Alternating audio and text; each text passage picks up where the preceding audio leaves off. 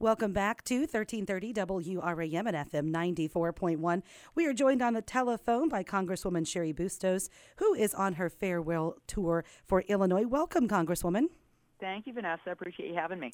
All right, let's talk about uh, your farewell tour. How's it been going? You know, really well. It's it's uh, a time to reminisce a little bit about the last ten years uh, serving this region in Congress and uh, looking ahead a little bit as well. And uh, yeah, no, it's it, it's all good. I'm proud of uh, what we've been able to able to accomplish over the last decade, and um, you know, proud the, of the committees I've served on, the the uh, farmers that I've been able to represent, and uh, just the families and the seven hundred eleven thousand in this congressional district. Yes, seven hundred eleven thousand. Wow. And speaking of the farmers and the agriculture uh, committee that you, you sat on, what the, one of the most important, um, how are you going to pass that torch on and uh, keep the agriculture, the you know, is still a, a central part of what's needed for our nation?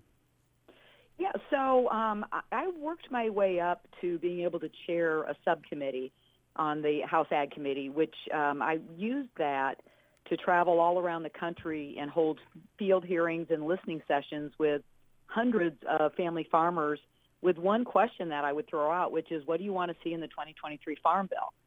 And uh, I've, I've been involved with writing two farm bills and actually serving on what's called the Conference Committee, working out the differences between the Senate version and the House version of the current Farm Bill that we're all living under. And so I wanted to make sure, even though I'm not going to be in Washington, D C, to finalize what the twenty twenty-three Farm Bill looks like, I wanted to help lay that foundation as the House Ag Committee and the Senate Ag Committee go in and start writing that bill. And what what I would say, Vanessa, if I am to summarize what I heard all over the country, uh, number one, especially in our region throughout the Midwest, it was about crop insurance and making sure that, that gets, that's in a good place. And then I would say out west, we did a we did a field hearing out in Arizona, and out there it's all about water and some of the more specialty crops, some about um, employment and making sure that there are farm workers to, to help get the job done. But um, th- th- but the common theme is really a strong safety net, especially in an era where we just don't know what's happening with the climate and what we're going to be facing from one season to the next. Okay. That's that's so interesting. You're right. We do hear a lot about water in the Southwest and crop insurance, so necessary across the nation, or the livestock indemnity program, depending on where you're at and what type of farm or ranch that you have. So the twenty twenty-three Farm Bill, what what are your expectations on how soon that might get, uh, you know, finalized? Well, so the, the current Farm Bill will expire next year. Okay. And so um, it, always do something like say, hey, we're just going to continue the current policy. But but the, the the tradition of the Farm Bill is it's a five-year piece of legislation.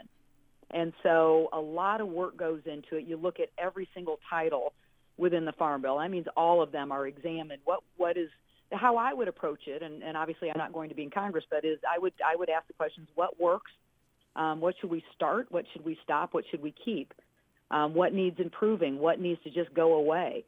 And I, that's how I would approach this. We're, we're going to have new leadership on the House Ag Committee. Uh, a gentleman named G T Thompson, who is from the state of Pennsylvania, will be the incoming chair. Uh, and because Republicans are, are will be in the majority as of January third in the House, uh, that means that it will be all Republicans chairing every single committee in Congress. That's just the way the rules are written. Whoever is the majority party, they chair all of the committees, and they also have Uh, the majority of members.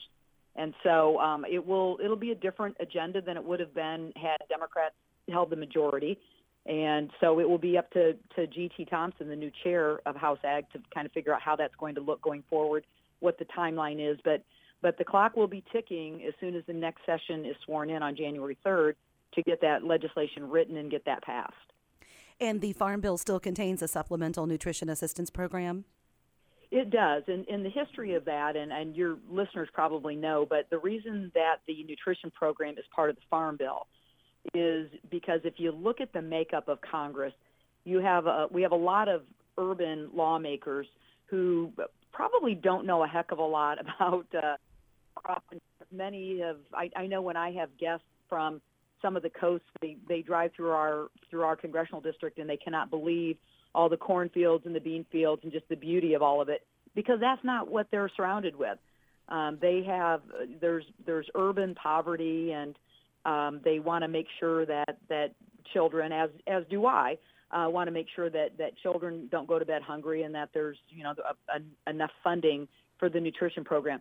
And so if you look at that politically, you don't get votes from more urban lawmakers about farm policy if you don't include the nutrition program as part of the Farm Bill.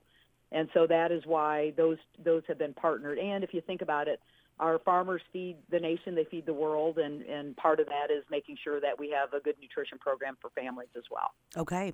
Also, you've been a major part of introducing legislation that's in regard to our fuels, especially renewable fuels uh, and or ethanol. Uh, kind of tell us where where that looks like it will head in, in a direction next year. Yeah, so um, we, we're actually, we've made some good improvements over the last uh, year and a half or so. We now have uh, year-round E fifteen. Um, we've finally, under the current administration, we have these uh, these small refinery waivers that were uh, passed out indiscriminately, even to huge oil refineries like ExxonMobil. Um, we, we have that under c- control now, where those aren't just being given out indiscriminately and hurting our ethanol business. Um, and then what, what still needs to be uh, worked on and advanced is um, I wrote a bill called the Next Generation Fuels Act. And uh, w- the way I, you, to look at that is it requires the manufacturer of vehicles to be able to burn um, ethanol in all of the vehicles that they manufacture. Um, and some people may think, oh, well, we've got a lot of these Uh, these vehicle manufacturers that are, are going to all electric vehicles. But I think we have to realize that we're going to have liquid fuel for a long time to come. And um, we, if you look at the vast majority, ninety, I don't know, ninety-five percent, I believe, are still fuel-burning vehicles that are on the road.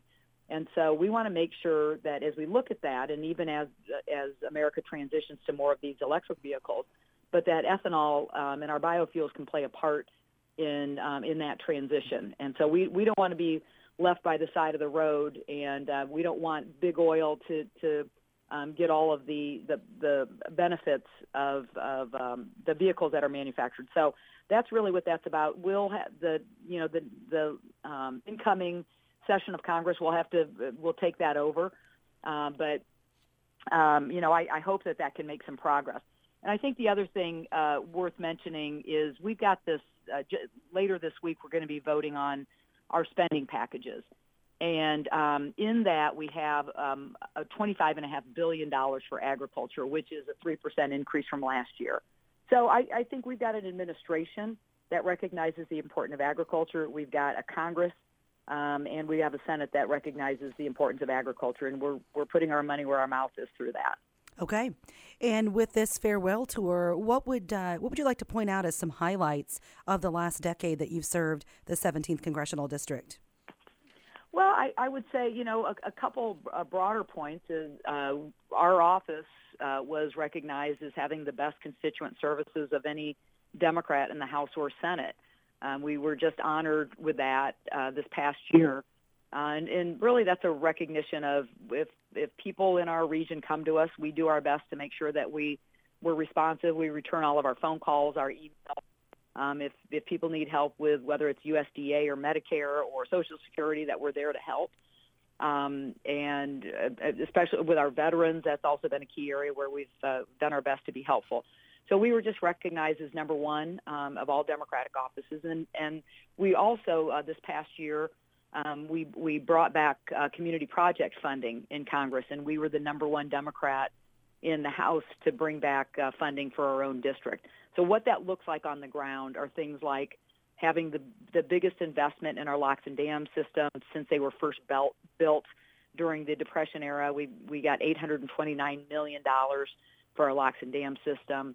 Um, we uh, were able to make sure that the Peoria Agricultural Research Lab in, uh, in under the U S Department of Agriculture, that that stayed open and that we actually made uh, more investments in that for research.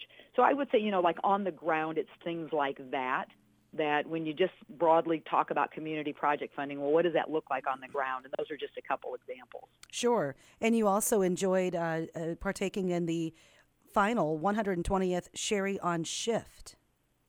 Yes, I did. And and one of those Sherry on Shifts was um, as a uh, radio reporter at uh, your radio station, Vanessa. So thank you for doing that.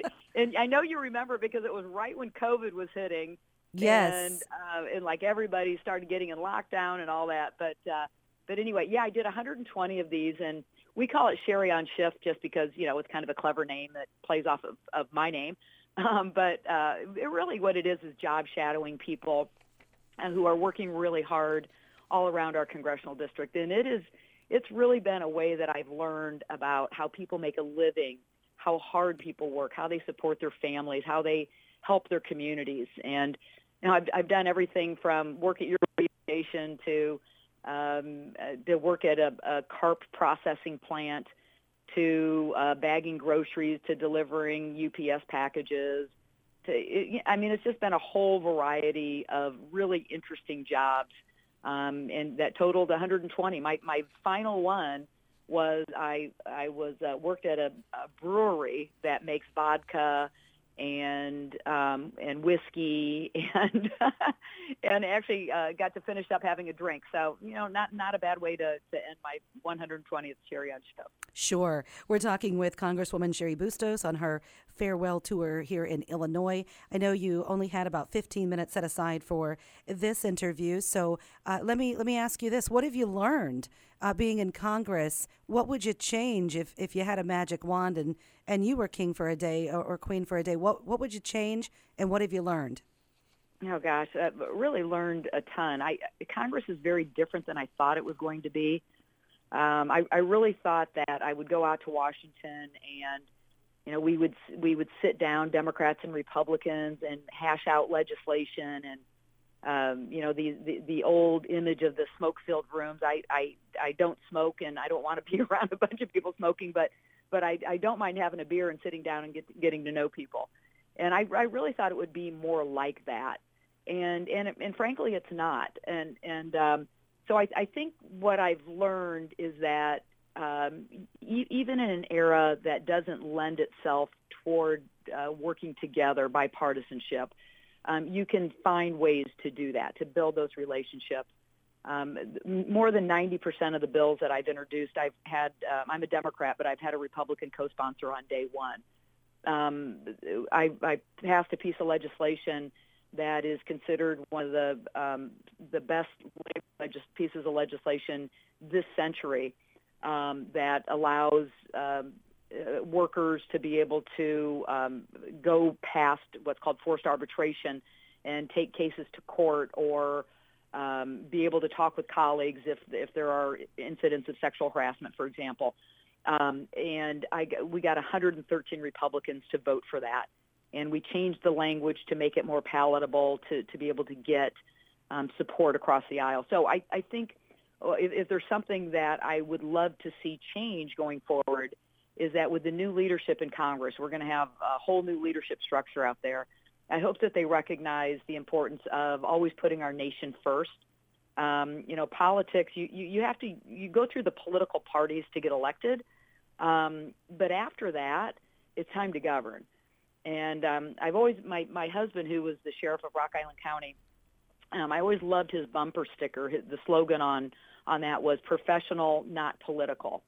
And his view on that is, is you got elected, but then after that, it's time to, to be professional. It's time to get the job done.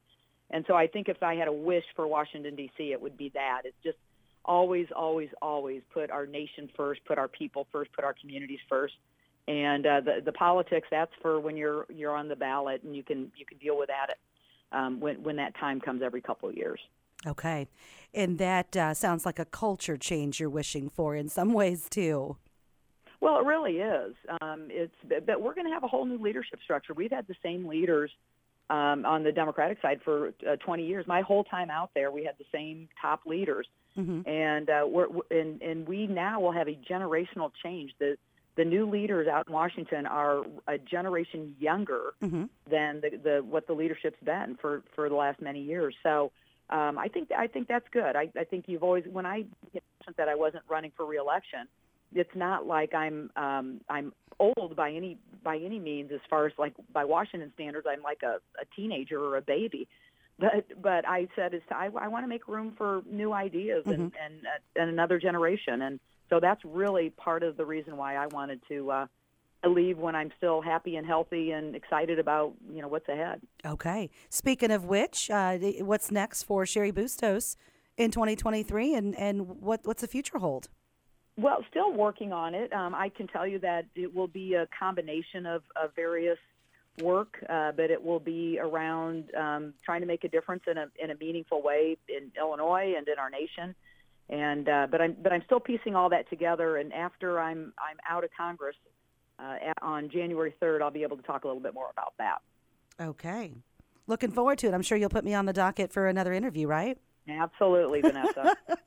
Well, I wish you a Merry Christmas, a very Happy New Year, and thanks for ten years uh, of serving uh, the seventeenth Congressional District. Well, Vanessa, thank you. Merry Christmas to you and to your listeners, and uh, thank you for always being fair and um, always being prepared and asking great questions. I, you certainly do right by our community uh, with the information that you share, and I really appreciate that this uh, last ten years working with you that way. Well, we sure try, and uh, don't uh, don't worry, you'll still get an invite to Ag Roundtables. I hope so. Thank you. All right. I'd love it. Take care. All right. Bye, Vanessa. That is Congresswoman Sherry Bustos on her farewell tour. A Decade of Results for Illinois is the name of the program, and you're listening to W R A M.